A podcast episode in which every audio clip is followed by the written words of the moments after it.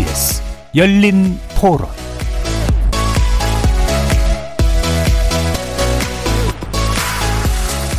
안녕하십니까. KBS 열린 토론 정준희입니다.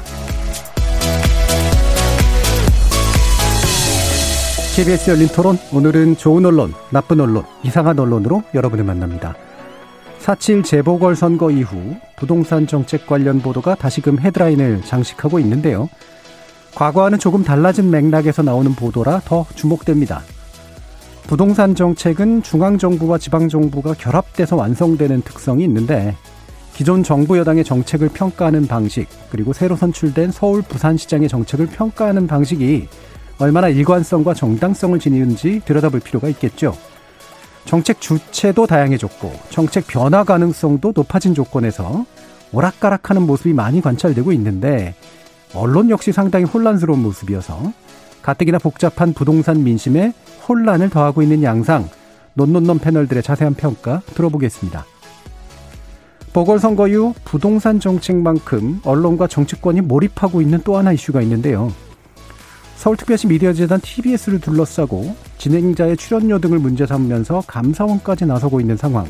과연 적절한지 살펴보면서 이를 계기로 방송 제작의 자율성과 편집의 독립성 그리고 책임성이 갖는 의미 짚어보도록 하겠습니다. KBS 열린 토론은 여러분이 주인공입니다. 문자로 참여하실 분은 9730으로 의견 남겨주십시오. 단문은 50원, 장문은 100원의 정보 이용료가 붙습니다.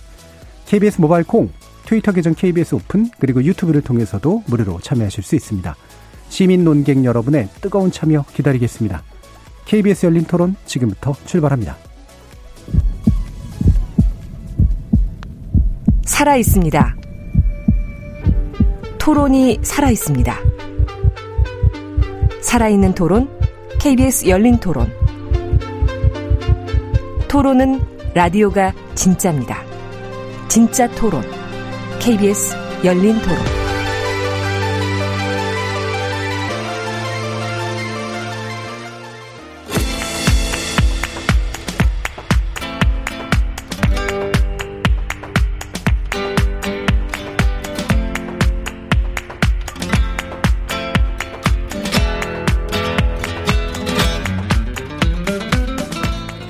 언론, 나쁜 언론, 이상한 언론?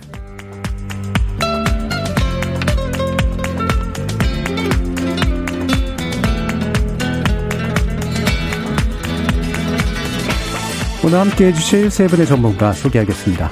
신한대 교양교육대학 이정훈 교수 나오셨습니다. 안녕하십니까. 언론인권센터 정책위원이신 정미정 박사 함께 하셨습니다. 안녕하세요. 민동기 미디어 전문 기자 자리하셨습니다. 안녕하십니까. 자, 4.7 재보궐 선거 이후에 부동산 정책 관련 보도를 분석하자라고 이제 얘기가 되고 있는데, 어, 여러분들이 부동산을 잘 모른다라고 하는 거는 지난번에도 토론해 보면서 네. 나왔었습니다. 예, 부동산 자체를 잘 모르기 때문에 예, 부동산 전문가로서 당연히 평가하는 게 아니라 우리가 일반적으로 가질 수 있는 저널리즘적 기준에 비춰서 봤을 때 왜 이렇게 부동산 보도가 참 이해하기 어려운가라는 거를 좀 더 일반인의 관점과 전문인의 관점을 섞어서 아마 얘기해 주실 수 있을 것 같은데요. 어, 이 얘기를 하게 된 중요한 이유 중에 하나가 어, 확실히 이제 이슈들이 또 새로 많이 나오고 있잖아요. 기존과 좀 다른 종류의 이슈들이 나오고 있죠.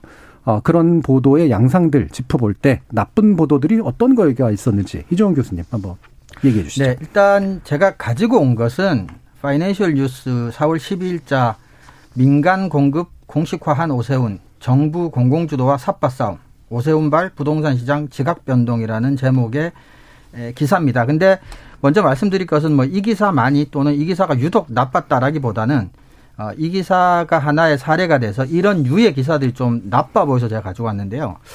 어, 제가 나쁘다고 생각했던 가장 중요한 이유는 뭐냐면, 어, 여전히 부동산 정책 관련 보도 중에 그 재보궐선거 연속 선상에서 또는 어 1년 남짓 남았다고 하는 그 대선까지 연결지어 가면서 여전히 부동산 부동산 정책을 그 여야 간에 너무 정쟁의 대상으로 보도하는 경우가 많았기 때문에 제가 어, 대표로 이 기사를 가지고 왔는데요. 예를 들어 어 스스로 어 보도 내용 중에 굳이 국토부와 대립각을 세울 필요가 없다. 정부 정책도 잘 소화하면서 서울시가 생각하는 새로운 공급 방안을 찾는 게 맞지 않아 생각한다라는 어, 김성보 서울시 주택건축본부장의 발언을 직접 인용하면서도 계속해서 기사 중간중간에 삿바 싸움이라든지 지각 변동이라든지 충돌, 뭐 일전 불가피, 뭐 진통 뭐 이런 표현들이 계속 등장하고 있다는 거죠. 그래서 대체적으로 제가 살펴본 보도에서 오세훈 서울시장이 취임 초부터 정부의 부동산 정책에 대한 공세를 강화하고 있다라는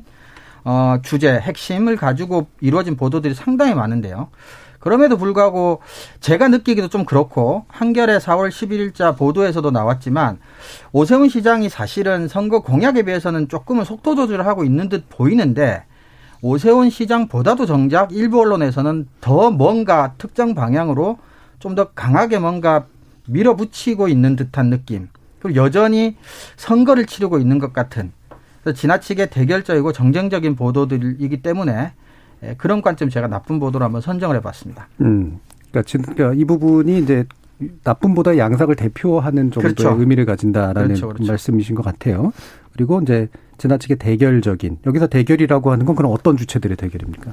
어 보도상으로 드러나기로는 이제 정부하고 오 시장, 예. 이제 더 크게는 이제 여야 그리고 뭐 일부 보도는 오세훈 시장의 앞으로의 행보를 뭐 차기 대선하고의 뭐 관계성 속에서 그래서 부동산 정책 자체에 뭐 좋고 나쁨이라기보다는 뭐 이런 식으로 조금 몰아가는 그래서 어 은연중에 느끼기에는 어쨌거나 선거가 부동산 정책에 대한 심판이라고 하는 전제를 좀 깐 것 같아요. 그래서 네. 정부 쪽 정책이 조금 안 좋다라는 게 전제가 돼 있고 오 시장으로 대변되는 이제 규제 완화 또는 탈규제 정책이 조금 더 좋은 정책이라고 이렇게 느껴지게 대립각을 만들어 놓고 제가 느끼기에는 실제 오세훈 시장의 속도보다는 네. 언론들이 더 강하고 빠르게 어, 정부의 정책과 반대되는 정책을 좀 더 시행해 달라라고 마치 요구하는 듯한 느낌마저도 들 정도로 그렇게 대립각을 세워놓고 좀 한쪽에서 한쪽을 좀 이렇게 좀 몰아가는 듯한 느낌도 조금 받을 수가 있었습니다. 예. 그러면은 어 사실 이렇게 볼 수도 있을 것 같아요. 그러니까 뭐 이를테면 현 정부가 추진하고 추진해 온 부동산 정책에 대해서 정 반대 방향이 옳다고 언론은 믿을 수도 있고. 그렇죠. 어, 그 다음에 그렇기 때문에 그것에 그 기준에 입각해가지고 현재 구도를 평가할 수도 있을 것 같은데, 어, 그렇다고 우리가 뭐 완벽한 기계적 균형을 바라는 게 아니라고 한다면, 어, 굳이 좀 문제가 될 수 있는 부분은 입장을 가지고 있다 측면일까요? 아니면은 그거를 풀어내는 방식에 관련된 걸까요? 어, 저는 평상시에도 늘 말씀드리지만 사실은 언론이 입장을 갖는 것 자체가 문제라고 생각하지는 않습니다. 그 입장이 어떤 방식으로 추창되거나 관철되느냐가 예. 문제라고 보는데요. 이런 류의 기사 같은 경우는 사실관계상의 옳고 그름도 당연히 중요하고 음. 뭐 입장에 대해서 판단은 뭐 시청자 독자분들이 내리겠지만 사실은 어떤 언론이나 뭐 언론에 따라 또는 정부냐 오 시장이냐 따라 어떤 사실의 특정 부분만 보고 있거든요. 네네. 그렇기 때문에 사실은 기계적으로 중립을 지키라기보다는 충실하게 설명을 해주고 판단은 독자나 시청자에게 넘기는 형식으로 어떤 입장을 갖는다는 거는 저는 크게 문제는 아니라고 보는데 네. 제가 조금 전에도 말씀드렸지만 읽기에 느끼기에는 오 시장 자체보다도 오히려 더 속도를 네. 내야 되고 더 막 그래서 제가 오 시장이라면 어쩌면 저도 조금 부담스러울 수 있을 것좀 같이 느껴질 정도였기 때문에 저는 입장 자체보다는 그 입장을 관찰하는 방식이 너무 좀 어, 강하거나 좀 너무 일방적이거나 네. 뭐 이런 게 아닌가라는 생각이 음. 들었습니다. 민동기 기자님 어떻게 보세요? 저는 재보궐 선거 과정에서 나타난 그 문제가 좀 재보궐 선거가 끝나고 나서 다른 양상으로 지금 뭐 패턴은 비슷합니다만 본질적으로 그러니까 정책이라고 하는 게 일단 언론이 후보에 대한 검증을 해야 되는 거 아니겠습니까? 음. 근데 오세훈 시장이 후보 시절 때 부동산 규제 완화하겠다고 이미 뭐 대대적으로 일단 공언을 했고요. 정책으로도 내비쳤고 그러면 충분히 그 규제 완화를 했을 때 나올 수 있는 부작용 같은 건 언론들도 예상을 했었는데 음. 재보궐 선거 과정에서 그 검증 제대로 안 했거든요. 예. 근데 지금 이제 선거가 끝나고 난 뒤에 오세훈 시장이라든가 지금 여권 뭐 집권 여당 쪽에서도 뭐 종부세 대상을 뭐 완화한다 이런 쪽으로 지금 논의가 이루어지고 있는데 이 부분에 대해서도 명확한 판단을 하는 게 아니라 제가 봤을 때 조금 웃기다고 생각을 하는 거는 이제는 부동산 보도마저도 공방으로 가는구나. 음. 그러니까 언론사가 검증을 하거나 판단을 하는 게 아니라 그냥 여당이 이렇게 가고 있다.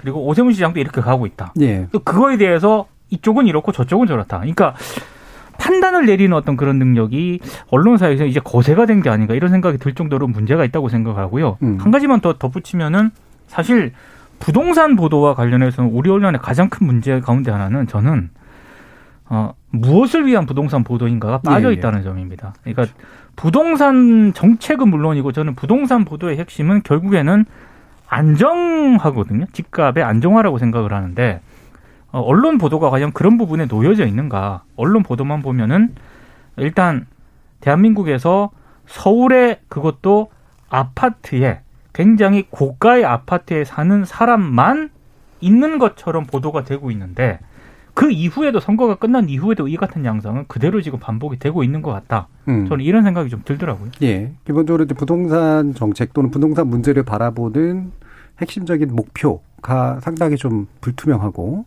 그다음에 또 그중에서도 이제 이해 당사자가 오는데 특정 이해 당사자의 시각에선 또 많이 집중되어 있고 네. 뭐 이런 부분들을 짚어 주셨는데 어떠세요? 정 정미정 박사님? 네, 저는 부동산 정책에 있어서 과연 특정한 어떤 정책이 올바르기만 할까 네. 이런 생각이 많이 그렇죠. 듭니다. 사실 그러긴 좀 힘들잖아요. 그렇죠. 거의 불가능에 가깝다고들 우리가 이야기를 하니까 그렇다면 지금 당선된 시장이 제출한 정책에 대해서 이제야말로 좀 면밀한 검토가 좀 들어갈 필요가 있다. 그리고 어 지금 어, 당선자가 이야기하는 정책이 실제로 시민들에게 미칠 영향에 대해서 구체적으로 서술할 필요가 있다. 근데 그러한 부분들은 전혀 언급 자체를 하지 않고 이제 정쟁으로만 자꾸 따옴표 안에 넣어서 어 국토부에서는 이랬다. 현 정부는 이런 입장이다. 오 시장은 이런 입장이다. 그래서 대립되고 있다. 풀기가 어려울 것 같다. 뭐 이런 수준이라는 거죠. 그러니까 저는 대체 뭘 말하고 싶은 건지를 잘 모르겠어요. 예. 아까 기자님도 말씀하셨지만 그래서 집값 오르는 걸 비판하는 건지 아니면 더 올라야 된다는 건지 네. 그렇죠. 네. 그러니까 부동산에 있어서의 그 관점이 너무 왔다 갔다 해서 예. 어디에 중심이 있는지도 모르겠다는 거죠. 음. 그러니까 투자로서의 부동산 전망을 이야기하다가 예. 갑자기 세금 문제에 집중을 해서 종부세에 대한 이야기를 하다가 그러다가 이제 정치적 쟁점으로 돌려서 또 부동산 이야기를 하니까 기사들을 보다 보면 도대체 뭘 말하고 싶은 네. 건지 알 수 없다는 음. 부분 이게 제일 큰 문제인 것 같습니다. 그러니까 민주주의에서 원론적으로 말씀드리면 선거가 최종적인 심판인 건 맞죠. 근데 선거는 사후적인 심판이에요. 그러니까 임기 동안 했던 것에 대한 심판을 받고 그래서 선출된 자는 사실은 그 전에 대한 심판으로 선출이 되는 거죠. 그러면 일단 선거가 이제 끝이 나면 사실은 이제 앞으로 심판받을 또는 앞으로 이루어질 행정들에 대해서 사실은 선거라고 하는 어떤 날카로운 승부를 이제 좀 내려놓고 좀 냉정하게 평가하고 판단하고 정리해 줄 필요가 있는데 제가 이제 여전히 선거를 치르고 있다는 게 뭐냐면 물론 이제 결과가 좀 굉장히 강한 심판이었죠. 응징이라는 표현이 나올 정도로. 근데 일부 언론에서는 여전히 그 응징하는 유의 이제 기사 같은 거라는 게 사실 그 심지어 는 어떤 기사까지 썼냐면 오세훈 시장이 이제 처음으로 국무회의 이제 서울시장 국무회의 배석 자격이 있으니까 참가하는데 그 기사 작성 시점이 새벽 5시 반이에요. 그러니까 국- 국무회의가 열리기도 전에 먼저 기사를 쓴 거예요. 제목에 설전 이러면서. 그러니까 설전을 아직 하지도 않았어요. 그러니까 이제 그런 식이라는 거죠. 너무 여전히 이제 대결, 대립, 그리고 하나를 지나치게 선, 하나를 지나치게 악으로 놓고 예. 그래서 여전히 선거가 끝나서 이제 다음을 뭔가 준비하는 뭐 이런 기사라기보다는 여전히 계속해서 대립하고 대결하고 있는 중. 그리고 노- 제가 제일 싫어하는 논란이 예상된다라는 형태 기사들이 예. 너무 많아요. 이게 9804님도 어, 동의를 해주셨는데 누구를 위한 무엇을 위한 부동산 정책인지 이 부분이 언급되지 않고 빠져 있다는 지적에 동감합니다. 논란을 위한 논란 차원에서 부동산 이슈가 소비되는 양상인 것 같아 아쉽습니다라는 의견 주셨는데요. 제가 전에도 말씀드렸지만 우리나라의 부동산 보도의 제일 큰 문제는 너무 많아서 문제예요. 예. 실제 문제가 크기 때문에 물론 그럴 수는 있는데 그게 실제 문제가 큰 거는 너무 많이 얘기하니까 문제가 커 보여 있는 것들이 굉장히 있죠. 특히나 아까도 민동기 기자님도 말씀 주셨지만 서울의 이제 특정 이해 당사자들이 많은 관심을 가질 만한 부분들을 이야기하다 보면 외로 박탈감이 생기고 그러다가 또 문제가 커지고 이러는 거죠. 그래서 이제 어, 지금 다들 이제 얘기해 주시는 것이 이제 뭘 말하, 바라는 게 모- 모르겠다. 무슨 말을 하는지 모르겠다라고 하는 그런 건데 그 이유가 사실은 부동산 보도가 외국 같은 경우에는 자산 보도 중심이거든요. 굳이 말하면. 음, 자산 보도라는 건 자산을 지켜주는 보도죠. 그래서 부동산 분석이에요. 그러니까 부동산이 오를까 내릴까 가지고 냉정하게 분석해주는 경제 보도를 제외하고는 별로 없습니다. 가끔 부동산 관련 보도가 나오는 건 이제 주거 안정에 관련된 보도죠. 그건 주로는 임대주택 관련된 거라든가 어 실제로 주거 수요들이 굉장히 많은데 정부가 이 부분에 대해서 또는 시장이 잘 공급이 안 되고 있다라든가 이런 것들이 이제 거시적인 정책 차원에서 얘기가 되는데 이거는 맨날 얘기돼서 문제가 해결되는 게 아니고 대부분 선거식이라든가 뭐 이런 때 이제 예, 관련 정책들이 큼직큼직하게 바뀔 때 나오는 그런 건데 이 두 가지가 엄청나게 섞여 있죠 지금. 이제 그러다 보니까는 사실을 위한 보도인지 분석을 위한 보도인지 의견을 위한 보도인지도 섞여 있고 분석도 집값이 오른다 내린다를 분석해 주는 보도인지 아니면은 이게 이제 어떤 정책이 어떤 목적에서 맞다 틀리다를 분석해 주는 것인지 이런 게 이제 굉장히 좀 섞여 버린 그런 양상들이 나타나는데요. 그래서 저도 하나 이게 짚어본 게 그거였었어요. 이게 제일 재밌었는데 저는 비즈니스 워치가 이제 2021년 4월 21일에 낸 건데요. 토지 거래 허가 구역이라고 쓰고 재건축 청진으로 읽는다라고 하는 제목으로 했어요. 토지거래 허가 구역이라고 하는 걸 지정한 게 이제 오세훈 시장이 원래 안할안 할 것 같았던 거를 했기 그렇죠. 때문에 사실은 되게 혼란스러웠던 거잖아요. 그리고 토지거래 허가 구역을 지정하는 건 사회주의 정책이라고 굉장히 욕했었던 이제 그런 것들도 그렇죠. 되게 많았고요. 근데 보수적인 정당의 후- 그 시장이 갑자기 이걸 꺼내니까 이제 당황을 한 듯한 느낌들이 되게 들- 하면서 이거를 굳이 애써서 재건축 청신으로 읽는다라는 것까지 한 이유가 뭘까? 어. 왜 그런 것 같으세요, 네. 기자님? 여기 기사를 이 비슷한 류의 음. 제목은 지금 이 기사 제목이 확 눈에 띄는데 비슷한 류의 기사들이 굉장히 많은데요. 예. 네, 되게 많던데. 실제로 기사에 답이 있더라고요. 그렇죠. 그러니까 사실 토지거래 허가 구역은 오세훈 시장이 내걸었던 공약이라든가 정책 추진 방향과는 정반대 방향인데 그렇죠. 그렇죠. 네. 정반대죠. 토지거래 허가 구역이 실효성이 있느냐 지금 이미 집값이 오를 대로 다 올랐고요. 예. 특히 재건축 그 대상으로 거론됐던 지역은 너무 많이 올라가지고 너무 많이 올랐죠. 어 제가 봤을 때는 오세훈 시장이 보기에도 이건 상당히 문제가 있다라고 그렇죠. 생각이 들었으니까 이제 이런 어, 정책을 내놓았다라고 생각을 하는데 그 언론이라면은 그 실효성을 좀 따져봐야 되거든요. 네. 근데 기사를 읽어보면은 실효성에는 의문이 든다 이렇게 쓰는데 또 해당 지역에 있는 주민들 인터뷰를 몇 번 하더라고요. 그 주민들의 따옴표를 따서 아 그래도 이건 재건축의 청주기는 받아들이고 있다라고 멘트를 합니다. 그러니까 예. 기사가 논리적이진 않습니다. 네. 예. 되게- 이게 가장 큰 문제인 거죠 지금. 그렇죠. 그러니까 이게 제가 갖고 온 기사랑 맥락이 같은 거예요. 그러니까 뭐 정확한 분석에 근거하지 못했건 뭐 잘 알지 못했건 이유가 뭐건 간에 아무튼 답정너 같이 지금 일부 언론들은 부동산 정책에서 답을 가지고 있고 그렇지 않은 것도 그쪽으로. 그러니까 심지어 오세훈 시장의 행보보다도 훨씬 더 극단적인 행보를 언론이 마치 주문하는 것 같은 예. 뭐 그런 느낌이 좀 들어요. 저는 정치적으로 판단을 하면 저는 오세훈 시장이 이런 결정을 내린 거는 저는 나쁘지 않은 결정이었다고 보거든요. 그러니까 그 효과는 일단 저는 잘 모르겠고 왜냐하면 정치를 하면서 사실 집권하고 난 다음에 어 자신을 지지해준 그런 분들이 사실 반발할 수도 있는 것들에 대해서 고민할 수밖에 없는데 어 그럼에도 불구하고 이제 시장으로서 이제 책임지기 위한 나름의 고민의 결과물 중에 그냥 하나일 것이다. 물론 이게 얼마나 맞는 정책인지 아닌지는 잘 모르겠지만 그와 같은 선택을 해 하는 것은 저는 불가피한 측면들이 있었다라고 보는데 어 이제 불지피기 방식이라고 하는 것이 결국 제가 아까 자산 분석해 주는 건가 결국 그러니까 당신들 강남구 쪽에 있는 분들이나 아니면 되게 재건축을 바라는 분들이 걱정하지 마세요. 이거는 시장이 이런 식의 카드를 냈지만 조금만 기다려 올 보시면. 이거는 뒤에 올 겁니다. 당신들이 바라는 게 올 겁니다. 라고 안심시켜 주면서 압박하는 형태인가. 그러면 이건 못하러 기사를 썼지? 그러려면은 물론 이게 비즈니스 워치기 때문에 비즈니스 분석 기사였을 수도 있겠습니다만 근데 이게 이제 여타 언론들도 되게 비슷한 방식으로 이제 나타나고 비슷해요. 있다는 거죠. 그러니까 이렇게 구역을 지정한 것이 결국 재건축을 할 것이다. 뭐 이렇게 요약이 그렇죠. 되더라고요. 예, 예, 예. 그러니까 그, 그런 건가요? 그러니까 예. 재건축을 할 것이다 이렇게 단정하지는 않지만 재건축을 하겠다는 오세훈 시장의 원래 그 공약이라든가 취지에는 크게 뭐 변화가 변화가 있다거나 그러니까 흔들리지는 재건축을 않을 하기 것이다. 위해서 오히려 이걸 지정한 거다. 뭐 언론들의 식으로. 기사가 해당 지역 주민들을 안심시키는 역할로 네, 그렇죠. 작용하는 게 그러니까 굉장히 네. 웃긴 거죠. 그러니까 재건축 청신호가 정해진 답이에요. 그렇죠. 그리고 예상과 달리 또는 기대와 달리 오세훈 시장이 토지 거래 허가 구역을 설정을 했는데 그럼에도 불구하고 어쨌거나 재건축에는 정신호일 것이다라고 이렇게 가는 거죠. 그러니까. 예.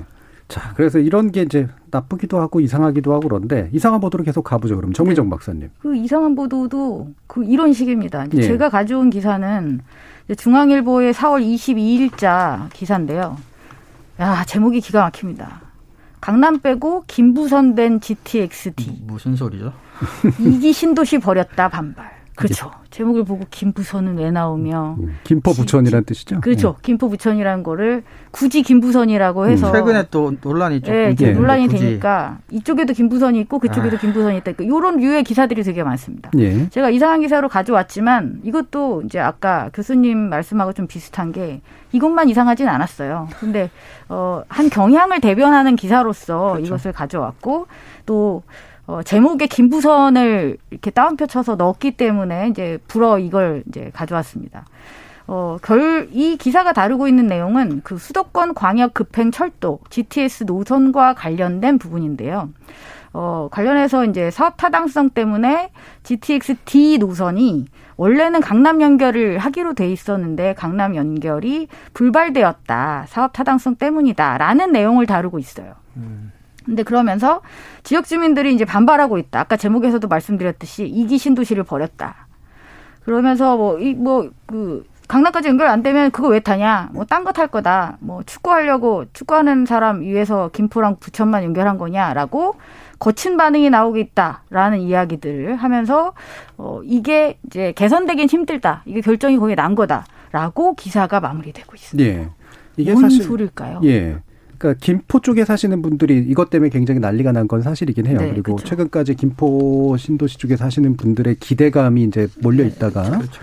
어 이것 때문에 이제 되게 좀 낙담하고 있는 그런 상태이라서 그분들의 이제 감정을 자극하는 측면들은 분명히 있고요. 어 감정을 자극한다기보다는 불만을 반영한다고 좋게 반영하는. 얘기할 수도 있는 거죠. 대신 이제 김부선이라는 이름은 이제 의도적으로 만들어진 당연히 이름일 테고 이게 일종의 점화 효과 아닙니까? 이렇게 연상시키는 그런 식의 그렇죠. 작용들이고 그거를 현대 정, 현 정부 또는 관련된 정책 담당자들의 불만과 묘하게 엮으면서 이제 부동산이 부동산으로 끝나지 않고 이제 끊임없이 정치화가 일어나는 이제 이런 문제들하고 연관이 돼 있는 것 같은데 어 이정훈 교수님 한번 지적해 주시죠. 어, 근데 사실은 저 앞에 우리 교수님께서 말씀하신 제가 워낙 뭐 이런 쪽에 잼병이고 정보도 없고 해서 여기 나오는 각종 용어들이 저는 사실 무척, 무척. 낯섭니다. 예. 근데 반대로 생각해 보면 제가 그 우리 논논논 초창기 때부터 말씀드렸지만 모르는 사람이 봐서 기본적인 정보 정도를 그렇죠. 얻어가는 게 네. 언론의 제일 기본적인 기능 역할이거든요. 근데 제가 봐서 무슨 말인지 모르면 정말로 음. 어 심각한 거죠. 왜냐하면 저보다 많이 아는 사람한테는 사실 정보 가치가 별로 없는 것이 되는 거고 네. 저 정도 되는 사람한테 최소한의 정보 제공이 제대로 안 되고 있는 거니까 저는 사실은 뭐 그 해당 지역에 사시는 분이 어 기분이 좋지 않고 실망스럽다는 것도 이해가 되고 그분들의 감정이나 정서도 언론이 대변해 줘야 된다는 것까지는 이해는 되는데 어 뭐 무슨 말인지 잘 모르겠습니다. 김부선이라는 표현도 그게 공식 명칭인지까지는 모르겠지만 공식명은 전혀 아니죠. 일리가 없죠.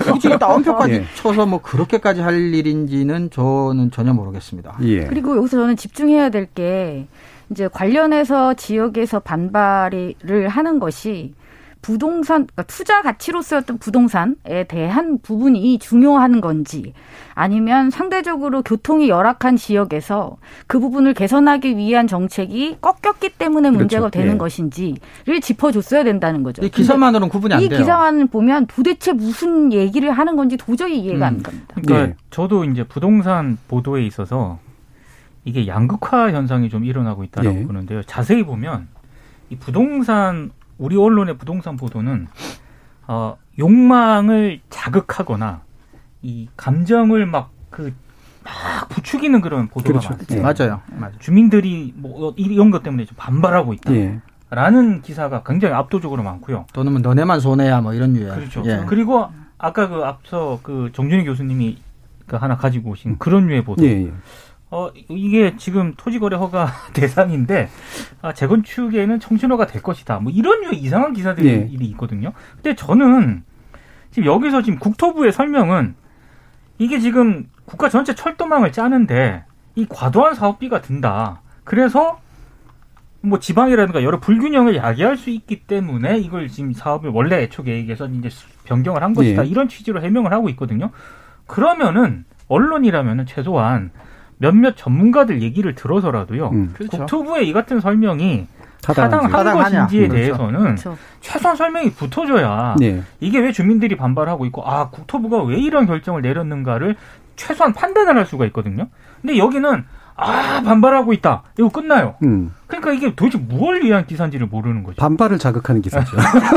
이게 목적이에요. 제가 볼 때 그게 목적이에요. 네, 그렇죠. 근데 사실 이런 기사가 너무 많아요. 음. 그러니까 이 기사만 이상하다고 보기에는 좀 그런 게 심지어 이 GTX D 라인은 집값 급등 열차라고 표현을 한 기사들도 되게. 네, 네. 아예 이제 제 이름을 그렇게 붙인 거죠 별명을 음. 집값 급등 열차. 그래서 이것 때문에 국토부가 부담을 가졌을 거다라는 해석도 있습니다. 네. 예. 그러니까 이런 게 보면은 경마지 같아요. 제가 볼 때는 경마지를 보신 분들이 있는지 모르겠지만 결국에는 이제 특정 목적이 있는 거잖아요. 예. 그러니까 이기는 게 목적이죠. 옳고 그름의 목적이 아니라 이기는 게 이제 목적인데 차라리 경마지는 그래도 되게 냉정하게 나름대로 분석을 하거든요. 예. 엄마지는 언제 보셨어요? 그래서 기존의 데이터를 가지고 분석을 합니다. 예. 굉장히 이제 그 경마지가 잘못되면 어떤 게 있냐면 거기에 사심이 끼어들기 시작하면 이제 굉장히 심각한 문제가 생기죠. 그러니까 음. 특정 애들한테 이제 더 많은 돈을 걸게 한다거나 이런 식의 일들이 생길 수가 있기 때문에 경마지에. 대해서 너무 디테일하게? 너무 잘. 그 동네야말로 정확성이 떨어지면 뭐 신뢰 떨어지면 끝인 그렇죠. 예. 그래서 그 두 가지 종류가 있어요. 이 경쟁 시장 안에도 제대로 냉정하게 해서 예측성이 높은 보도를 하는 경마지와 그다음에 사심이 끼어 들어 가지고 하는 보도가 예, 음. 경마지가 있는데 그 후자 같은 경우에는 퇴출이 돼요. 예, 못 결과적으로 살아남죠. 이거는 목적이 안 맞는 거기 때문에. 경마지가 그럼 우리 언론보다 낫다는 말씀? 차라리 낫다는 거예요. 어떤 어. 면에서 보면 목적이 명확하고 그 다음에 시장 안에서 어떤 것이 더 나은 것이냐 아니냐에 대한 기준들이 있다라는 거죠. 음. 그러니까 경마와 부동산을 비교하지 말고 최선을 다해서 분석이라도 철저하게 해서 투자하려는 사람에게라도 필요한 정보를 주느냐. 그렇죠. 아니면 네. 우리나라 부동산 보도는 이것도 아니고 저것도 아니니까 뭐 그런 면에서는 부동 차라리 경마지가 음. 그런 점에서는 낫다라고 말씀하시는 아니 거죠. 그거는 있는 것 같아요. 이런 이상한 기사, 나쁜 기사들을 다 보면 일관성은 하나 있어요. 정부가 뭘 하든 비난하리라. 뭐, 뭐 그거는 이 정도의 공통점은 있는 것 같습니다. 음, 그렇죠. 네. 네. 3941님이 정부 여당의 부동산 정책이 오락가락하고 야당은 대안도 없이 반대를 위한 반대만 하고 있고 언론 보도 역시 우왕좌왕 혼란스럽고 어쩌란 말인가요? 라는 게 이제 바로 오늘의 우리의 주제이기도 그렇죠. 한데요. 답답하죠. 여기에 대한 굳이 말하면 대답은 그거죠. 그러니까 결국에는 솔직하라. 예. 부동산 값이 오르는 게 좋다라고 판단하고 자산 분석해 주려면 자산 분석을 하고 선언하고 그렇죠. 네. 맞아요. 거기다가 말하다가 괜히 부동산 값을 폭등시킨 주범 누구 이렇게 또 욕하고 이러지 말고. 예. 자, 그게 목적이면 그게 목적으로 가고 아니면은 말 그대로 값을 안정화시켜가지고 많은 사람들이 비슷한 어떤 주거 조건을 갖도록 하는 게 목적이라면 지금 현재 야당의 정책이나 여당의 정책이 거기에 맞는 건지 아닌지를 평가해라. 결국에는 명확한 목표와 수단에 대한 어떤 것들을 조율시키는 것이 제일 중요한 거 저는 아니겠냐는 그래서 거죠. 이제 이번에 충격을 받은 사건이 있었습니다. 제가 2주 전에 논논논에서 네. 좋은 보도로 소개를 해드렸던 예, 기사가 예, 예. 있습니다. 기억나실 겁니다. 그 한겨레의 그 3월 30일자 기사였고요. 또 당시에 박영선 후보와 오세훈 후보의 그 부동산 정책을 아주 조목조목 어, 이렇게 잘 분석을 하고 비판을 했던 기사였습니다. 그리고 이제 기자 스스로 했다기보다는 이제 전문가 그렇죠 집 걱정 없는 서울 만들기 선거 네트워크와 함께 공동 기획을 해서 왜 시리즈로 한 일곱 개를 냈고 그거에 종합판으로 냈던 이제 기사였고요. 그래서 제가 이걸 다 묶어서 좋은 보도로 소개를 시켜드렸었어요. 이 종합판을 다룬 이 기사가 어, 이 선거 보도를 심의하는 특히 이제 신문 기사는 선거 기사 심의위원회에서 심의를 합니다. 어, 언론중재위원회에서 이제 관리를 하게 되고 있는데요. 그 선거기사 심의위원회에 의해서 제재 조치를 받았어요. 이 기사가. 근데 저는 굉장히 충격을 예. 예. 충격을 받았죠. 선거기사 심의위원회는 나쁜 보도라고 생각을 했군요. 그렇죠. 정확히 말하면 나쁜 보도라기보다는 이제 규정에 어긋난 보도라고 네. 이제 본 거겠죠. 심의 규정을 네. 위반했다라고 본 겁니다. 물론 여기도 이제 단계가 되게 많은데요. 뭐 가장 윗단계 심각한 쪽은 아니었지만 그렇다고 가장 아래가 권고인데 권고보단 위인 주의 조치를 받았어요. 근데 이유를 설명을 해드릴게요. 이 선거기사 심의위원회에 제가 결정문을 가져왔습니다. 이 한겨레의 이 보도에 대해서 어. 이렇게 후보자별로 순위 등급을 정하는 방법으로 서열화하거나 비교 평가 결과를 공표하면서 평가 주체, 평가단 구성, 운영, 평가 지표, 기준, 방법 등 평가의 신뢰성, 객관성을 입증할 수 있는 내용을 함께 보도하지 않아서 유권자의 판단에 잘못된 영향을 미칠 우려가 있다라고 본 거죠. 예. 근데 제가 이 기사를 좋은 기사로 가져왔던 이유는 바로 그 여기서 지적하고 있는 이 모든 것들이 있었기 때문이거든요. 음. 평가 주체의 전문성이 있고 평가단의 그 내용들이 다 들어가 있었고 평가 지표와 기준과 방법들이 구체적으로 다 적시가 돼 있었기 때문에 네. 더더욱 저는 이것을 좋은 기사로 선정을 한 거였어요.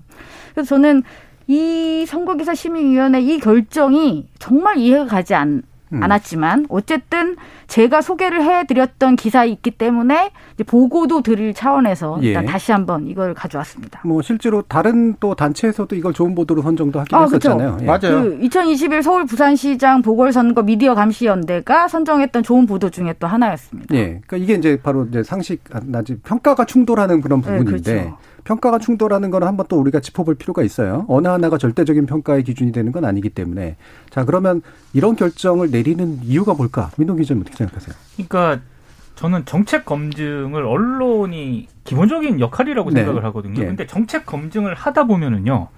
불가피하게 그러니까 그 언론사가 의도를 한 게 아니라 예. 어떤 후보의 어떤 정당의 어떤 후보에 대해 정책 검증을 하고 거기에 대한 평가를 하다 보면은 이게 그 후보한테 불리하게 작용할 수밖에 그렇죠. 없는 나쁜 평가를 있고요. 받으면 그러다 보면은 나쁜 평가를 받으면은 음. 상대적으로 또 다른 후보에 대해 비해서 비교를 할 수밖에 없는 거니까 예. 이제 이게 어떤 특정 후보에 대해서 불리하게 작용한다라고 선거기사심의위원회는 판단을 한것 같아요. 네. 근데 그렇잖아도 우리 언론의 정책 검증 보도가 그렇죠.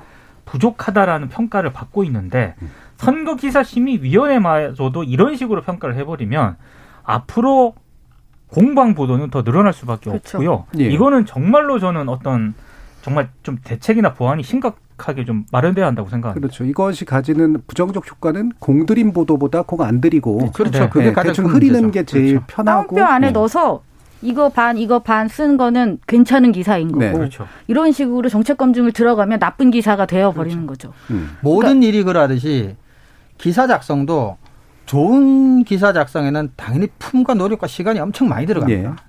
근데 제가 직접 이 기사 작성에 관여했다라고 한번 감정입을 해보면 그냥 맥이 탁 풀릴 것 같아요. 예. 방금 말씀하셨다시피 아이 뭐 이제 뭐 시- 뭐 힘들게 굳이 뭐 그럴 이유가 전혀 없다라는 생각이 들 것 같아요. 그리고 차제에 뭐 제가 법 전문가는 아닙니다만 법학자들 사이에서 우리나라 공직선거법이 비슷한 수준의 선진국 공직선거법에 비해서 지나치게 규제가 심하고 촘촘하다는 그렇죠. 비판들이 좀 네. 있는 것 같아요. 상당히 있죠. 네, 그래서 이런 것들도 보면 현실적으로 가능하지 않은 규정들이 너무 많아요. 그리고 그 정 박사님께서 말씀하셨지만 가지고 오셨어요. 저도 그 기사를 읽었지만 여기서 법이 요구하는 정도의 정보들은 제가 보기엔 다 노출돼 있었어요. 예.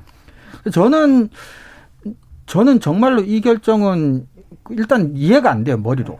음. 어, 뭐 감정적으로 뭐 어떻다 저떻다까지는 가기 이전에 이러면 한마디로 그냥 정책 점검하지 말라는 얘기밖에 저는 사실 안 되는 것 같아요. 그러니까 이- 심의 예. 제재를 하는 것이 나쁜 것을 걸러내는 어떤 그런 역할도 하지만 사실 좋은 방향으로 이렇게 유도하는. 유도하는, 음, 음. 그렇죠. 이러한 기능이 되게 중요하거든요. 그렇죠. 근데 이런 식의 결정을 내린다는 것은 앞으로 바람직한 방향으로 이제 기사화되는 것을 오히려 막고 어, 언론을 어느 정도 이 겁박할 수밖에 없는 거죠. 분석하지 마, 평가하지 마, 검증하려고 하지 마라는 것밖에 더 되겠습니까? 언론들이 저는 어, 선거기사 심의위원회 이런 규정이라든가 이런 조치를 들어서 오히려 본인들이 알리바이라든가 예. 핑계를 댈 수도 있다고 봐요. 그럼요. 어, 그렇죠. 왜 안 했냐? 네. 그럼 예를 들어 이 사례 봐 그렇죠. 이렇게 열심히 해도 뭐 이렇게밖에 안 되더라. 이렇게 핑계를 대려면 될 수도 있겠죠. 정말. 예. 그러니까 심의의 판단의 핵심은 결국은 서열을 만들어서 유불리를 이제 창출해냈다. 어, 동그라미 X 막 삼각형 이런 식으로 해가지고 했다. 그 이건데 저는 뭐 이런 판단을 내렸을 수도 있다고 보거든요. 그래서 결국은 두 개의 책임을 물어야 돼. 하나는 애초에 규정 자체가 어, 충분히 현재 얼- 현대 그 언론 환경과 선거 환경에 맞는 규정이냐.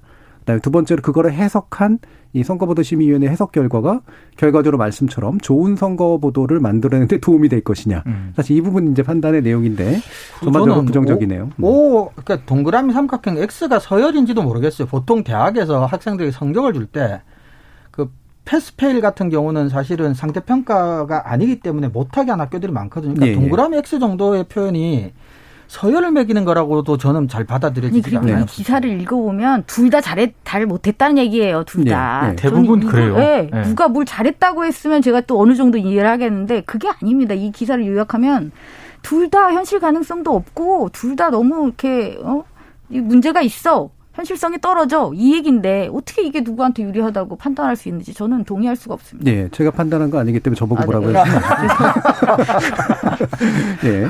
어쨌든 평가가 좀 이렇게 갈리는 면들이 나오는 것들이 이유는 뭘까는 좀 짚어볼 필요는 있었던 것 같아요. 근데 네. 이 평가가 말 그대로 일반적인 저널리즘 비평에 대한 어, 그런 측면이 아니라 사실은 아, 나름대로 만들어진 규정에 의해서 규정에 대한 딱딱한 심사를 했느냐 적용, 네. 아니면 유연한 적용을 했느냐의 문제에서 아마 우리가 좀 어느 정도 내용을 들여다볼 수 있을 것 같고요. 7910님께서 우리나라 언론들이 부동산 이슈에 열을 내는 건 그들이 기득권층을 대변하고 있어서입니다. 더불어 기자들이 다양한 방면의 이슈를 기사하려는 노력을 게을리해서라고 생각됩니다 라는 의견도 주셨네요. 자 그러면 마음에 들지는 않으나 그래도 좀 괜찮았다라고 예는 좋은 보도를 민동기 기자님이 얘기해 주셨는데 어떤 겁니까? 두 가지를 가져왔는데요. 예. 어, 첫 번째는 오늘 그 한겨레에 실린 기사입니다. 제목이 종부세 대상은 1%, 24%, 이 뒤에 물음표가 붙어 네, 있고요. 여야 재논 물대기 계산법 예. 이런 제목의 기사인데요. 어, 지금 종부세 대상이 정확하게 어느 정도 되느냐를 두고 예. 정확하지는 않습니다. 예. 그래서 이거를 팩트 체크를 전 시도했다는 것 자체를 음. 일단 높은 평 점수를 주고 싶은데요. 여당은 1.3%라고 주장을 하고 있고요. 예. 정부는 3.7%다. 음. 그리고 국민의힘은 24.2%다. 예. 그러니까 이게 기사만 보면 어떻게 이렇게 편차가 많을 수가 이게 있어요? 뭐야 그래서 얼마라는 그러니까. 거야라고 해, 해 이제 혼란을 느끼시기가 쉬운데 네. 이게 왜 그러냐면 해당 연도에 그이 주택분 종부세 납세자 있지 않습니까? 예, 이 예. 수는 2년 뒤에 이 통계가 이제 잡히니까. 바- 발표가 되거든요. 그렇죠. 예. 그러다 보니까 지금 2021년도에 이 주택분 종부세 납세자 수를 정확하게 파악하기는 쉽지는 않습니다. 그래서 네. 최근 추세라든가 이런 거를 봐야 되는데 한겨레가 일단 시도를 한 게요. 아, 최근 몇 년간 이렇게 쭉 시도를 해본 겨- 이 추세를 보면 2019년에 종부세 납세자 비율이 3.6%에 이르렀기 때문에 네. 최근에 2017년부터 2019년 사이에 추세로 보면 이 추세가 꾸준히 늘어왔거든요. 그렇죠. 그러니까 최소한 4% 정도는 넘어갈 것으로 추정된다라는 겁니다. 예, 그러니까 공시지가도 올라가니까 그렇습니다. 그러니까 올해 같은 경우는 특히 공시가가 예. 집가까지 올라갔기 때문에 에, 여당이라든가 정부의 계산도 정확하지 않다라는 네네. 점을 지적을 하고 있고요. 특히 국민의힘 쪽에서는 24.2%라고 주장을 했는데 음. 이 얘기는 굉장히 어폐가 있다라고 주- 얘기를 하고 있습니다. 왜냐하면 아 서울 아파트 네 채 가운데 한 채가 종부세를 내야 한다는 게 이제 김은혜 의원이 주장한 예. 내용인데 그럼 24.1%니까 25% 가까이 되는 예. 거고 그 네 채 가운데 한 채가 종부세를 내야 된다는 얘기인데 아파트 가지고 계신 분들은 꿈쩍할 좀 깜짝 놀랄 그런 얘기죠. 일단 서울 아파트로만 그래도 모수를 한정했다는 얘기네요. 그렇죠. 예. 그렇게 한정했다는 얘기인데 여기에도 좀 허수가 있는 게 왜냐하면 24.2%가 종부세 대상에 속한다고 하더라도요. 예. 이 아파트들을 만약에 다주택자가 보유하고 있다면 여기에 허수가 굉장히 많이 그렇겠죠. 들어간다는 얘기거든요. 근데 2019년에 집을 6채 이상 가진 사람이 무려 14%나 됩니다. 네. 그러니까 24.1%에서 6채 가진 사람이 14% 정도라면 예. 다섯 채, 네 채, 두채 가진 사람까지 만약에 그렇죠. 계산을 한다면은 종부세 대상은 굉장히 떨어진다는 얘기거든요. 네, 네. 그러니까 역시 여기에도 허수가 많다 이렇게 예. 지적을 하고 진짜 있고요. 복잡하네요, 예. 근데. 그러니까 예. 종부세 대상 자냐, 동부세 대상 아파트냐도 또 그렇죠. 달라지는 그렇죠. 문제네요. 예. 일단 한겨레가 이걸 팩트 체크를 전 시도했다는 것 자체가 일단 예. 좋은 접수를 주고 싶고요. 또 하나는 역시 경향신문 오늘 실린 기사인데 제목이 종부세는 집값 고삐 풀면 무주택자에게 독 이런 음. 제목인데요. 저는 이 경향신문 기사를 딱 한 가지 이유 때문에 좋은 기사로 평가를 해주고 싶습니다. 왜냐하면 지금 여야가 종부세 이 상위 1, 2%에게만 종부세 부과하는 방안을 지금 재보선이 끝난 뒤에 다 그쪽으로 지금 예. 방향을 그렇죠. 모색을 하고 있는데요. 지금 서울이 종부세가 부과되는 그 아파트를 가지고 있는 비율이 78.9%입니다. 경기도가 15%고 부산이 2.4%, 인천이 0.2%입니다. 그러니까 무슨 얘기냐면은 다 서울이네요. 다 서울이라는 얘기예요. 수도권. 예. 수도권이 압도적으로 많다는 그런 얘기고요. 또 언론들이 거의 주목하지 않는 대목이 있는데 무주택 가구 비율이 2019년에 서울이 51%고요.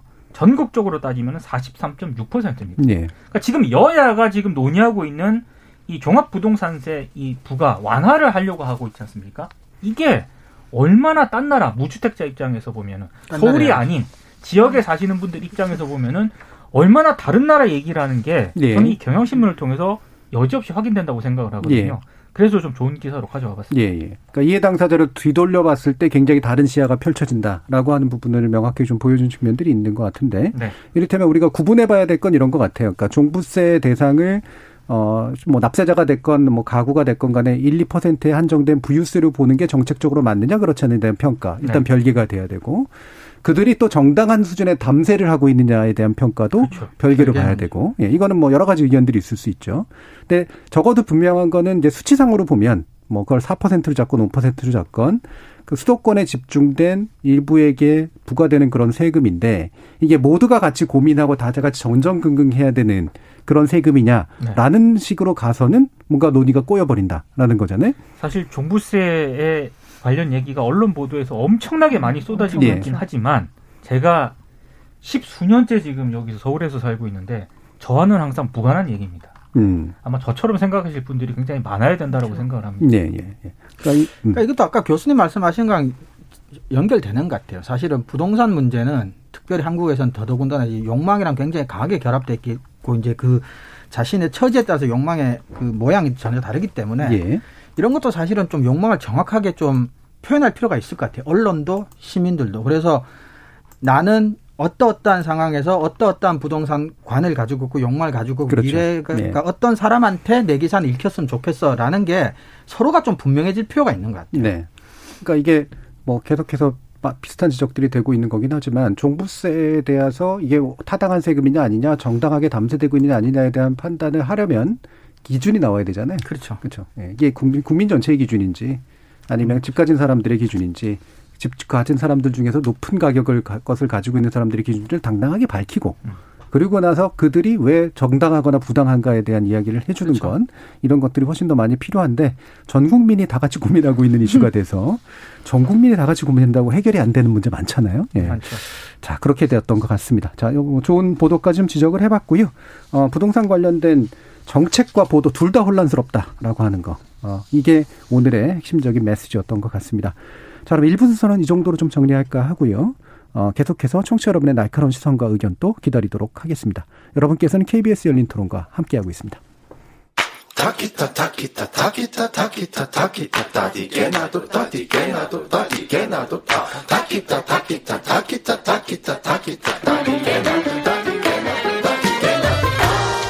물음표가 느낌표로 바뀌는 순간 KBS 열린 토론.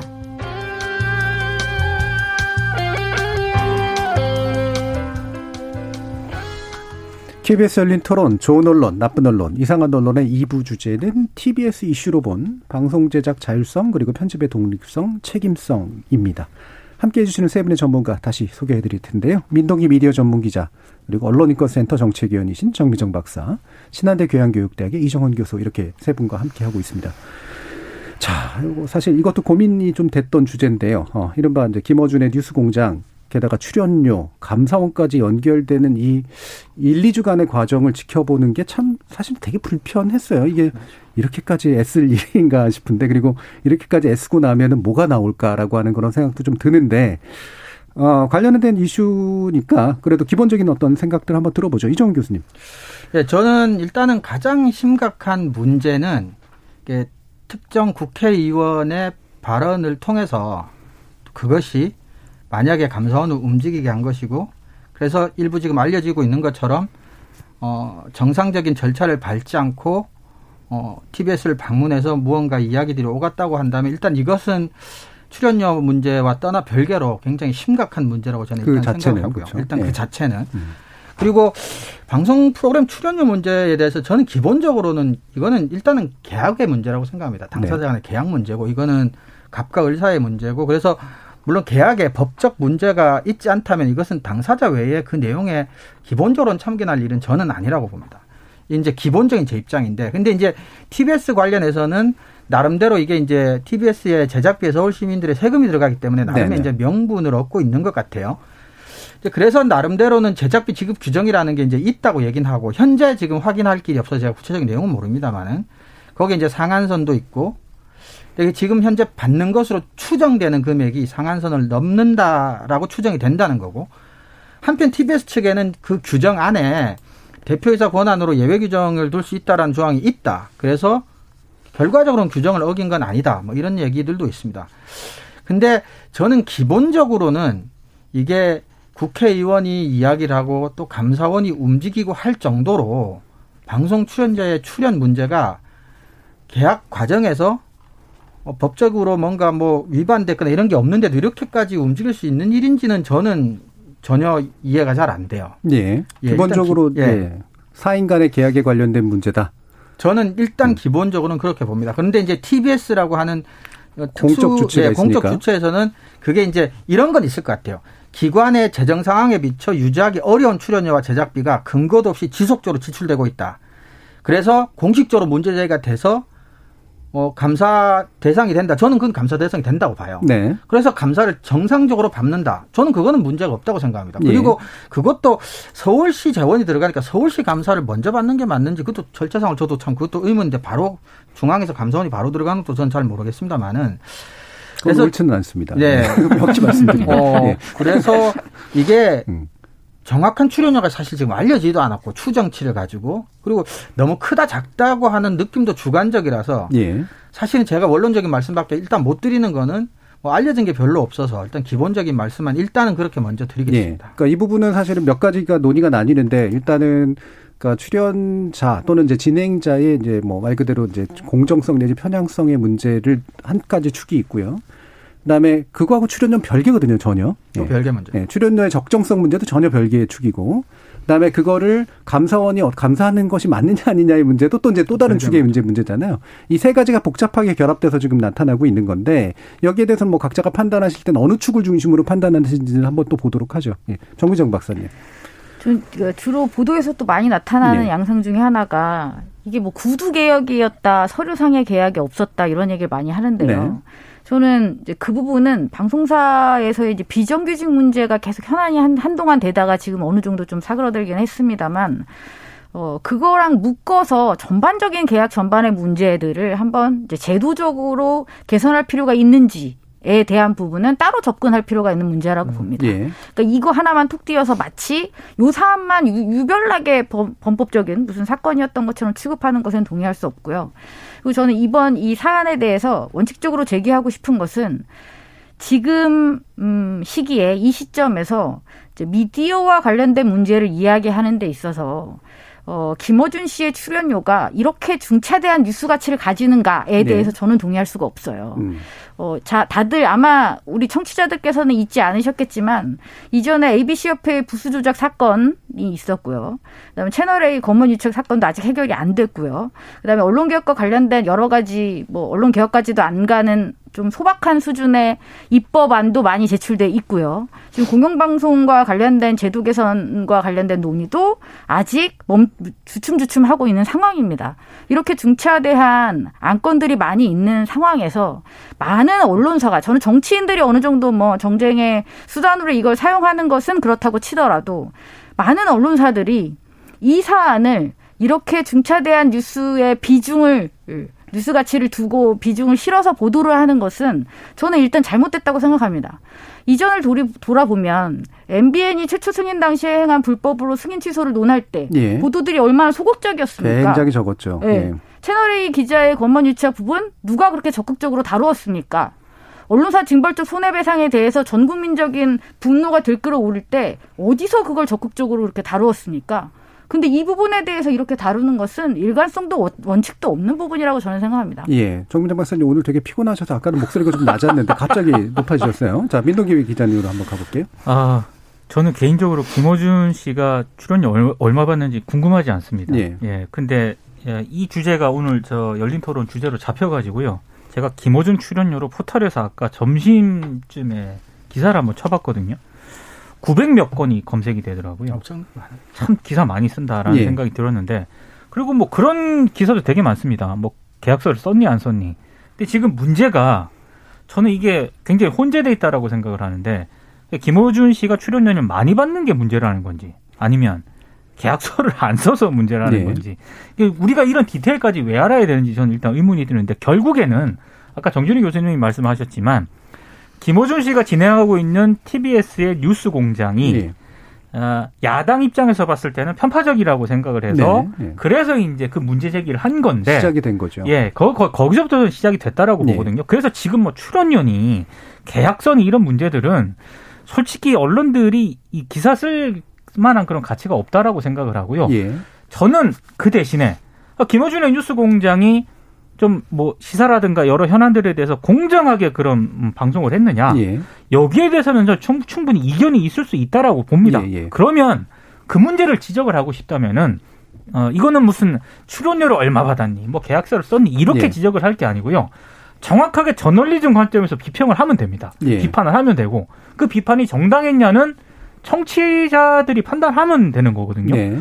네. 근데 이걸 너무 지금 이상한 쪽으로 지금 언론들이 몰아가고 있는 게 가장 큰 문제라고 봅니다. 그렇죠. 제가 세 가지 축이라고 얘기했던 이제 출연자의 편향성에 관련된 논란, 그다음에 출연료의 적정성에 관련된 논란, 계, 계약 문제는 좀 너무 좀 그러니까 빼고, 그다음에 거기에 대해서 감사원이 들여다보는 것에 관련된 논란. 여기서 결국 본체는 불편하다 이거잖아요. 그러니까 그렇죠. 출연자가 불편하다라고 하는 것이고, 그러면 차라리 그 본체를 가지고 얘기를 네. 해라라는 말씀이죠. 이게 나머지 것들 가지고 얘기하는 건 너무나 부차적인 그런 식의 일들이고, 실제로 그렇게 중요한 문제들도 아니기 때문에, 그러면 본체를 가지고 얘기하는 적절한 방법이 뭘까요? 정미정 박사님 보시기에. 아, 글쎄요. 무슨 방법이 있을까요? 제 생- 생각을 말씀드리면 이거는 이견이 생기잖아요. 그러니까 아까 어떤 분의 선가 이렇게 얘기하셨는데 술플레용이 어, 얘기- 얘기하셨네요. 어, 술플레용이 유튜브로 얘기해 주셨는데 국가 세금으로 운영되는 방송은 출연료 지급 기준에 대한 어, 있어서 공정성이 담보돼야 됩니다라고 그렇게 의견 주셨었는데 이거 말씀하시면서 국가 세금으로 운영되는 방송은 출연자가 또는 진행자가 공정해야 됩니다라는 말씀도 이제 같이 주셨던 거로 기억을 합니다. 근데 이 두 가지는 구분해야 된다는 거예요. 네. 제가 말하는 건 국가 세금으로 운영되는 방송사건, 수신료로 운영되는 방송사건, 민간 자본으로 운영되는 방송사건 간에 뉴스는 공정해야 되고 시사 대담도 공정해야 됩니다. 네. 그게 우리나라 방송법의 기준이에요. 종편도 공정해야 되고 민간 방송도 다 공정해야 돼요. 공영이어서 공정해야 된다는 거는 말이 안 되는 공영은 물론 더 공정하려고 더 노력을 할 뿐이죠. 예. 예. 근데 다만 방송사의 소유권 여부나 세금이 들어간 거 여부하고는 무관한 문제라는 거죠. 그건 저널리즘적인 문제죠. 예. 그리고 이거는 방송통신심의위원회에서 이미 거기에 근거해서 판단을 내리고 있는 있죠. 영역들이고요. 그죠? 그리고 그것을 엄청나게 어긴 종편 방송사나 이런 데들에 대해서 여러 여러 차례 이제 제, 제어가 재승인 과정에서 또 문제 제기들이 있었던 거잖아요. 예. 그러니까 뭐 김호준의 뉴스공장 얘기할 필요 없이요. 예를 들어서 만약에 열린 토론의 오늘 방송 논논논에 대해서 어, 불만이 있다 이러면은 논논논에서 행했던 여러 가지 그 패널들의 발언이라든가 그렇죠. 예. 이런 부분에 대해서 비판을 하거나 음. 지적을 하면 되는 문제고요. 예. 그것도 그 지- 그런 지적에 대해서 저희들이 또 뭐 반론을 하거나 해명할 게 있으면 하는 식으로 해서 영향력이 없어서 별로 관심이 없어. 토론과 논쟁을 하면 되는데 갑자기 이 논논논이 불만인데 예. 자 정주혜 교수님 출연료 얼마 받는지 봅시다. 뭐 민동기 얼마 받는지 제발 봅시다. 그 얘기 안 꺼냈으면 좋겠어요. 예, 이 얘기는 이 얘기는 전혀 비본질적인 사안이라는 거죠. 예. 자, 좀 또 다른 분은 이제 0308님인가요? 김어준의 뉴스 공장 언론사 대부분 0388님이군요. 어, 보수성을 형행을 띠는 우리 사회에서 형평성을 위해서 존재 가치가 충분한 프로라고 여겨집니다. 자, 이런 게 이제 바로 갈- 갈리는 의견이라고 하는 갈리는 거죠. 의견. 어떤 분은 굉장히 불편해하고 어떤 분은 굉장히 낮다라고 생각하면 이건 주관의 영역으로 들어가기 때문에 주관의 영역으로 들어가면 결국은 공정한 심의의 과정을 거쳐서 사회적으로 합의해서 판단할 수밖에 없어요. 네. 그리고 그 판단이 그릇됐다, 잘못됐다라고 누적이 되면 거기에 대한 책임을 져야죠. 네. 근데 그렇지 않다라고 본다면 그거는 그대로 유지가 되는 거거든요. 이건 별개의 문제다. 따라서 출연료 논란이라든가 감사원에 관련된 여러 가지 이야기들은 그래서 대단히 본체에 비해서 봤을 때 자기들이 얘기하고 싶은 것 이상에 굉장히 벗어나는 그런 이야기들을 하고 있는 것이다라는 얘기가 일단 맞겠죠. 이것도 사실은 아까 우리 부- 부동산 얘기할 때 정 교수님 말씀하셨던 게 적용될 수 있을 것 같아요. 욕망이 좀 더 솔직하자. 그러니까 지금 비판하는 사람들이나 비난하는 사람들이 정말 하고 싶은 얘기를 정말 그 국민의힘 문제 제기한 그분이 정말 출연료가 궁금한 건 아닐 거 아니에요. 예. 좀더 솔직하게 차라리 이야기를 하면 이 너무나 이상한 것들이 섞여서 이것도 아니고 저것도 아니게 논란만 생기고 조금 정리는 그래도 될 것 같아요. 근데 음.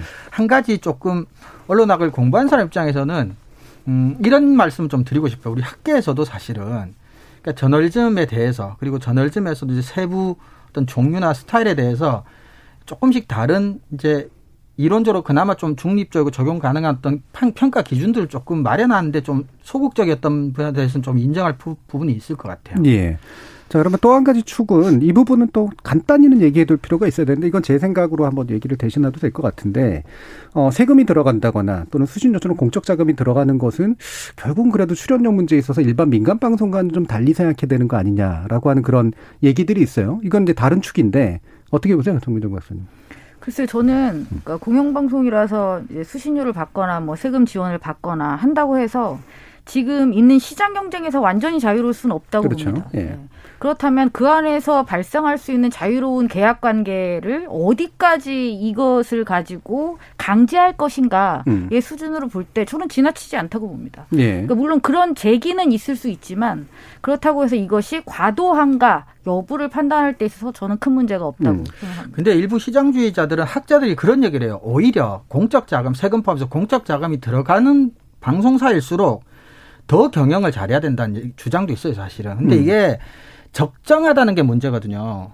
이게 방송이라고 하는 게 일반 그냥 제조업하고는 또 이렇게 경제학적인 원리가 다르고 해서 그 출연자들이 기여하는 바 그리고 출연자들이 가지고 오는 경제적인 성과 이런 것들이 이렇게 그냥 칼로 무자르듯이 딱 이렇게 쉽게 평가를 하기가 어려워요. 그래서 적정하다는 게 규정에 뭐 100만 원으로 돼 있다, 200만 원으로 돼 있다라는 것도 사실 그것도 조금 우리가 생각해 볼 만한 부분이에요. 근데 이제 공영방송이기 때문에 출연료 제한을 지나치게 엄격하게 한다면 그 공영방송이 과연 이 시장 경쟁에서 살아남을 수 있을까요? 저는 그러니까 그 제가 부분을 말이 그거죠. 예. 고려해야 된다라는 것이죠. 자, 그 얘기가 이제 BBC 사례에서 있었어요.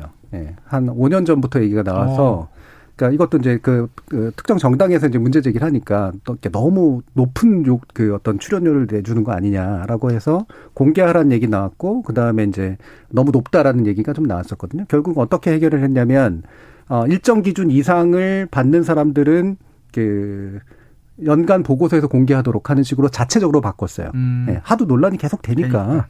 일정 기준을 정합니다. 그리고 나, 그런데 그걸 정할 때 어떤 게 작동을 하냐면 시장가를 봐요.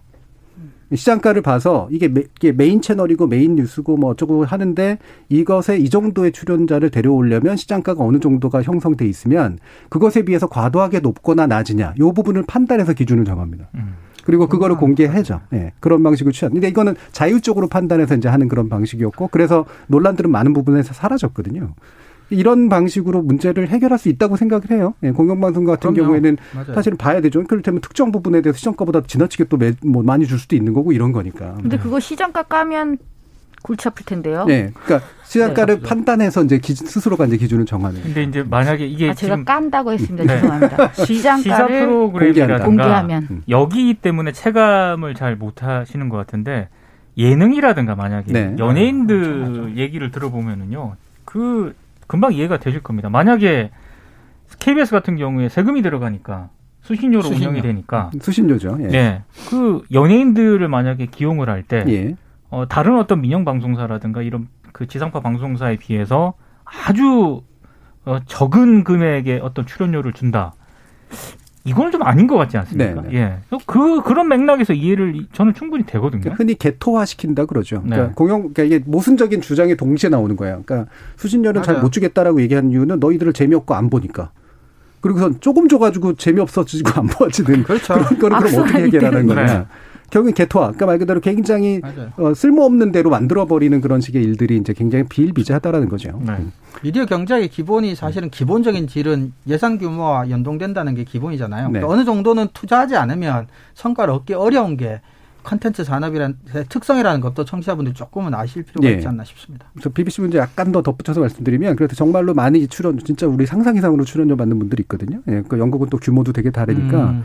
이런 분들이 내가 공영방송에 나가주니까 그래 내가 돈을 약간은 덜 받을게 이러면서 되게 생생내는 그런 아이고. 모습 같은 걸 보여요. 그러면 사회적으로 굉장히 그 사람의 평가가 좀 높아져 가지고 높아지고. 그 음. 이상의 효과가 나타난다라든가 뭐 이런 게 사실 또 공영방송 입장에서 약간 좋죠. 외려 그런 분위기를 가지고 약간은 과도한 어떤 시장가로 너무 높이는 것들을 좀 막을 수 있는 그런 효과도 좀 있고 그게 네. 다른 방송사에 영향을 좀 미치는 것도 좀 있고 음. 근데 이제 나머지 분들한테 별로 안 좋겠죠.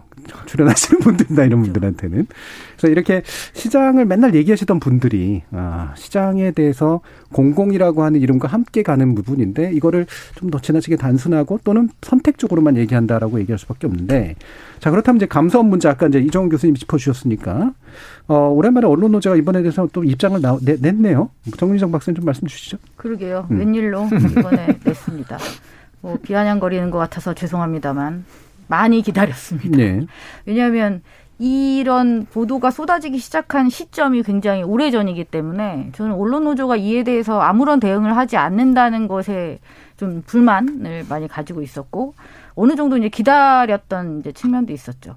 근데 이제 언론 노조에서 어 4월 22일이죠. 이제 성명을 냈습니다. 제목은 겁박인가 사찰인가 TBS 침탈한 감사원에 묻는다라고 했습니다.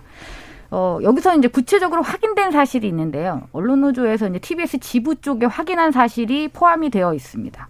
4월 20일 날 감사원에 감사관이 TBS에 전화를 걸어서 이제 관련 자료를 제출해라. 뭐 이런 이제 요구를 했고 뭐 이런 과정에서 이제 면담 이후에 면담 사실을 외부에 공개하지 말고 어차피 검찰이 수사하면 다 공개해야 되니까 순순히 내놔라 뭐 이런 식의 일종의 협박성의 네. 발언도 했었다는 내용들이 이제 포함이 돼 있어요. 그러니까 우리가 기존에 다른 보도를 통해서 알았던 감사원 감사가 들어간다. 그거 샤법적이다라는 것과는 좀 결이 다른 이야기인 거죠, 음. 지금. 감사원에서 움직이는 태도가 어, 워낙 부여된 권한에 의해서 움직인다고 하기에는 절차가 좀 문제가 있어 보입니다.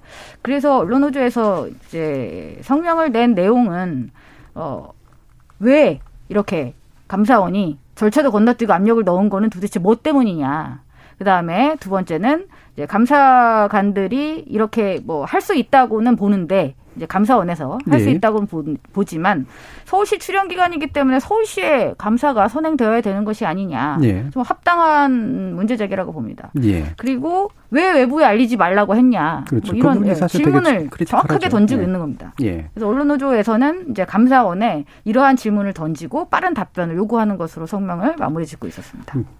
자, 이 부분 그래서 결국 정리하면서 연결시켜서 봐야 되는 게 우리 방송법상에는 방송 편성에 어, 개입 함부로 개입하면 안 된다라고 하는 게 있고 실제로 이거를 어겨서 예전에 아, 우리 아는 수석 청와대 수석분 계시죠. KBS의 보도에 개입해서 생긴 문제들. 받았죠.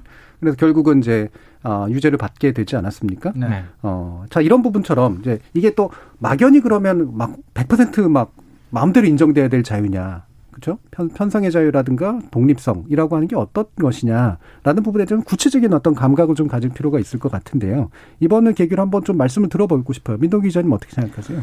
그러니까 저는 어 결국에 이게 어떤 특정 프로그램의 뭐 방송의 어떤 그런 내용이라든가 아이템 선정이라든가 아, 공정성을 두고 이제 지금의 사태가 벌어졌다고 네. 생각을 하거든요. 그러니까 그거는 지금 이게 정치권에 의해서 문제 제기가 되고 마치 이게 뭐 무슨 뭐 TBS가 규정을 어기고 출연료를 지금 이, 이쪽으로 논의가 변질돼 버렸는데 네. 결국에는 본질적인 문제는 뉴스공장이 어, 편향적인가 공정한가 여기 논란이라고 생각을 하거든요. 네. 근데 이 논란은 아까도 말씀을 드린 것처럼 어, TBS의 어떤 만약에 김호준의 뉴스공장이 제작진의 어떤 자율적인 어, 제작이 아니라 음. 경영진이 만약에 개입을 해가지고 예. 아이템 야 이런 방향으로 가 이렇게 해서 만약에 제작이 된다면 그건 상당히 문제가 심각합니다. 예. 근데 그게 아니라 아, 진행자와 제작진이 자율적으로 의견, 의견을 뭐 논의를 해서 그 방향으로 그렇게 가는 거라면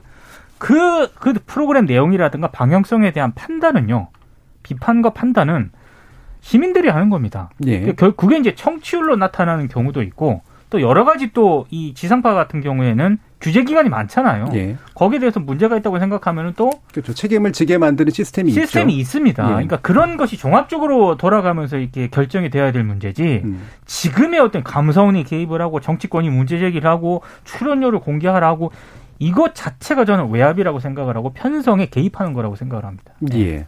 자, 어떻게 보세요, 정 교수? 저는 이제 언론의 독립을 이제 생각할 때 사실 좀 복잡하게 생각하지 않습니다. 사실은 간단한데요. 좋은 언론과 나쁜 언론을 나누는 기준이 소비자, 즉 시민으로부터 전적으로 결정된다고 우리가 만약에 가정을 할 때 그 언론은 시민의 눈치만 보게 되겠죠. 음. 근데 좋은 언론과 나쁜 언론의 기준이 정치 권력이나 자본 권력으로부터 전적으로 결정된다고 만약 가정한다면 언론은 권력의 눈치만 보겠죠. 그 어떤 언론이 어떤 언론 환경이 훨씬 더 시민들에게 바람직한 언론 환경이냐. 그러니까 언론이 권력으로부터 독립해야 될 이유는 언론이 시민하고만 관계 맺으면 된다라는 것에 기본 전제가 깔려 있다는 거죠. 그리고 이게 이제 언론과 언론의 관계에서 제가 좀 말씀드리고 싶은 것은 우리나라 언론만큼 언론의 자유를 굉장히 좋아하고 정가의 보도처럼 불편하고 억울할 때마다 쓰는 언론도 참 찾아보기 힘든데 근데 우리나라 언론은 유독 우리 편 언론의 자유하고 너네 편 언론의 자유가 좀 구분되는 네네. 것 같아요, 사실은. 근데 표현의 자유에 관련된 책 제목이기도 한데요. 표현의 자유의 핵심은 그냥 아무 얘기나 할 자유라고 생각하기보다는 내가 싫어하는 생각을 네가 말할 자유를 내가 너에게 보장한다라는 네. 게 핵심이거든요. 그래서 동전 이 자유를 동전에 비유하자면 자유의 뒷면은 관용인 거예요. 그래서 사실은 너네 편 언론의 자유가 침해된다고 생각할 때도 같이 이야기를 해줘야 만약에 권력이 바뀌어서 그럼 반대편 언론이 그 구도를 그대로 가지고 온다면 또 뭐 침해되고 이런 것이지 않겠어요. 그래서 예. 정치인들이 정략적이고 정치공학적인 이유로 발언을 하는 거는 그런 논리로 이해를 할 수 있지만 언론의 말과 정치인의 말이 동일 사안에서 똑같다고 한다면 일차적으로는 언론도 정략적 정치공학적 판단에서 말했다고 밖에 저는 볼 수가 없지 않냐. 그래서 우리나라 언론이 언론으로서 스스로를 어떤 존재라고 생각하는지가 저는 사실 굉장히 궁금해요. 네. 그러니까 이것도 아까도 나왔습니다만 방송 편성의 자유는 공영 방송은 편성 자유가 없고 민영 방송은 편성 자유가 있고 또는 반대로 공영 방송은 자유가 더 많고 민영은 없고 이게 아니죠. 아니죠. 전혀 네, 아니죠. 모든 방송이나 언론들은 독립적으로 다시 외부의 개입을 받으면 안 되고 편성 자유는 해석은 여러 가지가 있는데 편성권자가 편성권을 갖느냐 아니면 실제 기층 제작자가 편성권을 갖느냐에 대해서는 여러 가지 학설상의 예, 여러 가지 충돌들이 있으나 적어도 뭐냐면 외부에서 개입해서 나오는 것들은 아니어야 된다라고 하는 부분으로 보죠. 정부장 관님 마지막 말씀 주시죠. 정치 권력에 의해서 언론사의 어떤 내용적인 측면이 어, 강하게 지금 압박을 받고 있는 상황이다라고 저는 이 상황을 정의를 합니다. 물론 마음에 들지 않는 내용이 다수 있을 수 있습니다. 저는 그것에 대해서는 충분히 다툼의 여지가 있다고 봅니다.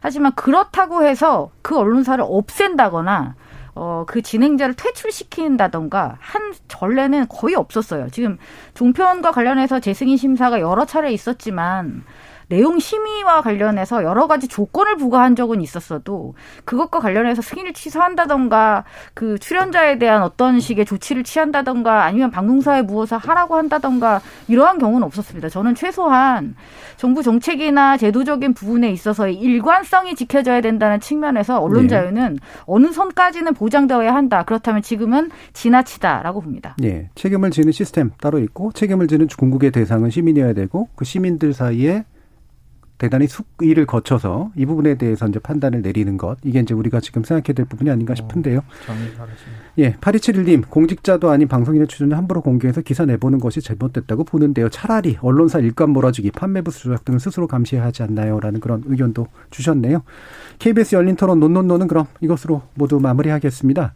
오늘 토론 함께해 주신 신한대 고양교육대학의 이정훈 교수, 언론인권센터의 정책위원이신 정미정 박사, 민동기 미디어 전문기자 세 분 모두 수고하셨습니다. 감사합니다. 고맙습니다. 고맙습니다.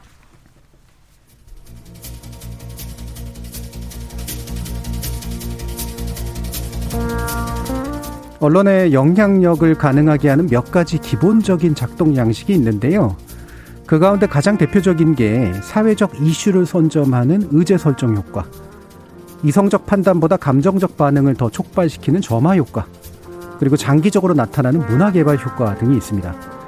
언론이 과거보다 영향력이 축소되는 경향이 있지만 여러 언론이 한 목소리로 특정 이슈를 띄우고 그것이 특정 대상에 대한 부정적인 이미지를 촉발하고 오랜 기간에 걸쳐 누적되면 여전히 막강한 이미지 조작이 가능하죠.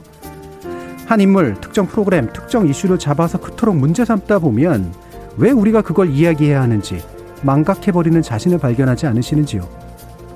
정작 그들은 그걸 지렛대로 자신들의 영향력을 키우고 있는데 말입니다.